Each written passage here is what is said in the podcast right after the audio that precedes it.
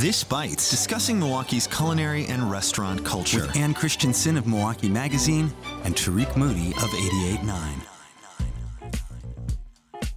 Welcome to This Bites, Milwaukee's longest-running culinary podcast with the host, food writer, and critic for Milwaukee Magazine, Ann Christensen. And I'm Tarik Moody from Radio Milwaukee. On this week's edition of This Bites, uh, we got some stuff to talk about. Ann went inside Ardent's Restaurant's new, more casual lounge. We're going to talk about what that what you can get in that lounge. Well, there's also a, a bill in uh, the state legislature to help prevent food waste, Ann. And uh, we got news about a new Puerto Rican restaurant coming to Layton Park. Well, we kick it off with a new restaurant in coming to King Drive in the Bronzeville neighborhood.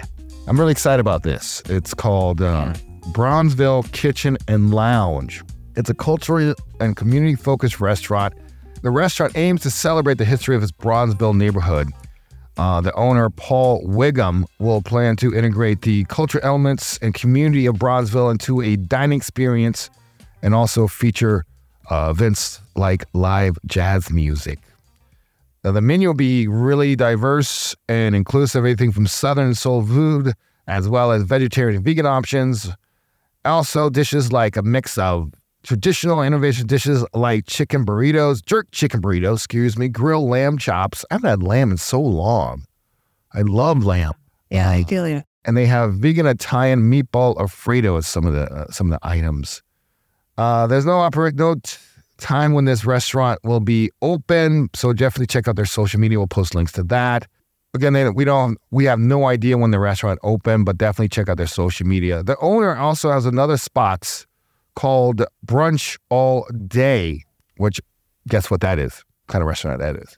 You know, I'm going to make a really radical suggestion here, or a radical guess. Mm. I think it focuses on brunch. Ah, yes, yes. That was a tough one. So the owner is also working on another concept called Brunch All Day. So be on the lookout for that. We'll have links to that, to the story from Urban Milwaukee at our website at radio milwaukee dot org. I'm eighty-eight point nine's Dori Zori. And I'm Milwaukee Films' Christopher Pollard. And we are the hosts of Cinebuds. Yeah, we are. And on Cinebuds, we talk about movies. Flicks. Moving pictures, they are referred to as also. Talkies. Talkies is good, yeah. And you can listen to us every week. On Wednesdays at eight a.m. Or you can listen to the entire podcast at radio milwaukee dot org slash podcast. We're back on This Bites, Milwaukee's longest culinary podcast with your host, Ann Christensen, and myself, Tarik Moody. So we talked about Ardent's new lounge, but we're going to get into the details of that lounge. We kind of just mentioned it uh, a few weeks ago, but you have some more details about what people can expect from that lounge, which opened uh, the seventeenth, a couple weeks ago. So what's what's what's the what what people can expect from the lounge? Well, first of all, we talked about how, you know, a while ago last summer that Red Light Ramen closed. Mm-hmm. And so they moved or they moved the tasting room where you can have that sort of white tablecloth experience, um, multi-course menu over in the Red Light Ramen space. In the existing um, Ardent space, they have um, have created this this bar lounge uh, environment where um, you can stop in, you know, just without a reservation and order um, order off the menu, which is like a la carte, which is not something that they've been offering really uh, since COVID for sure. Mm. I mean, I don't... No, not Ardent, no. Ardent yeah. never had. No, this is new. I kind of like that because I don't, I'm not a reservation kind of guy. You know. A lot of people aren't. No. And you know what? I mean, I think there's a there's a lot to be said for, you know, let's just pop into a place, have a drink and a small plate, mm-hmm. then move on to something else or go to a show or go to a movie or whatever it is. So so this menu um, has a lot of different entry points. So they have small plates um, and those include uh, charred Brussels sprouts. They have hamachi. They have Lady Edison ham. So good. It's available at yeah, ten thirty-three. That sounds like something that's right up your alley. That is country ham. Um, yep.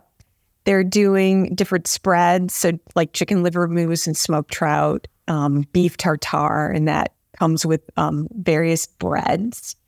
Uh, you can get a Wagyu beef hot dog, but it's kind of fancy. This one has Nooski's bacon, um, celeriac truffle relish, and shaved foie gras. Oh, God. I also have a single... what? Wow, that's that's intense. A Wagyu beef yeah, hot dog. I've seen Wagyu yeah. beef hot dogs in a grocery store. Like six of them are like fifteen dollars. So... Yeah. yeah. Uh, and then they, you know, you can get a smash burger, either a single or double. Uh, they've got a couple pastas on the menu and also a few larger plates. So, for instance, they have hamachi collar with fermented Ooh. plums and turnips. They also have a roast half chicken.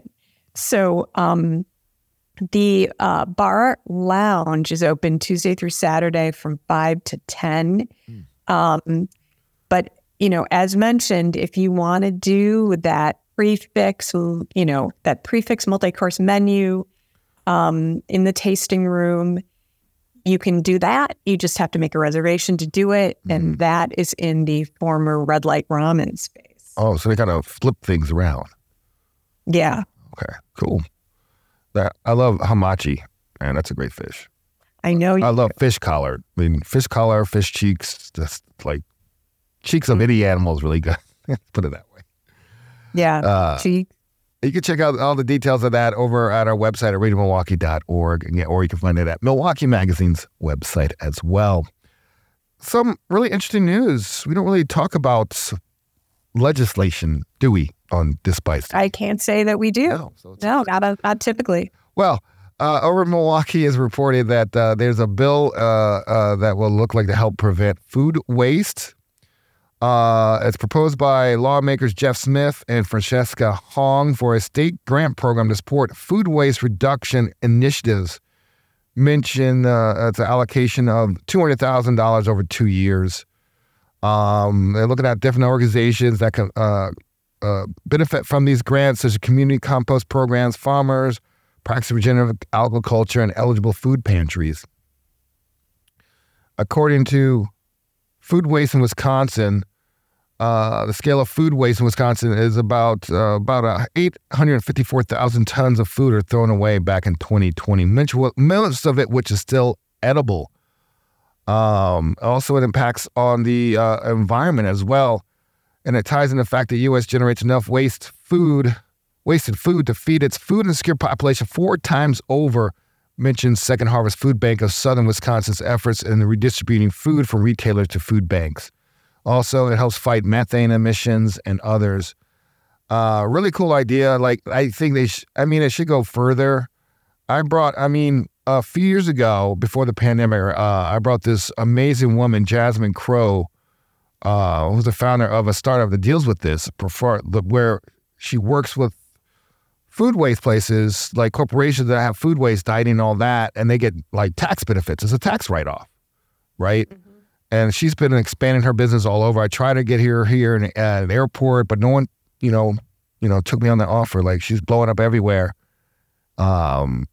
It's a really cool program. Definitely look up Jasmine Crow. Um, it's kind of a more of a commercial way because she looks at it through in a profitable way. Like companies can like mm-hmm. write off a lot of, of money on food waste because a lot of corporations have dining facilities and all that kind of stuff, mm-hmm. and events and hotels could definitely write off a lot of their food waste. Grocery stores. So she really does a good job and gets that food delivered to the right people.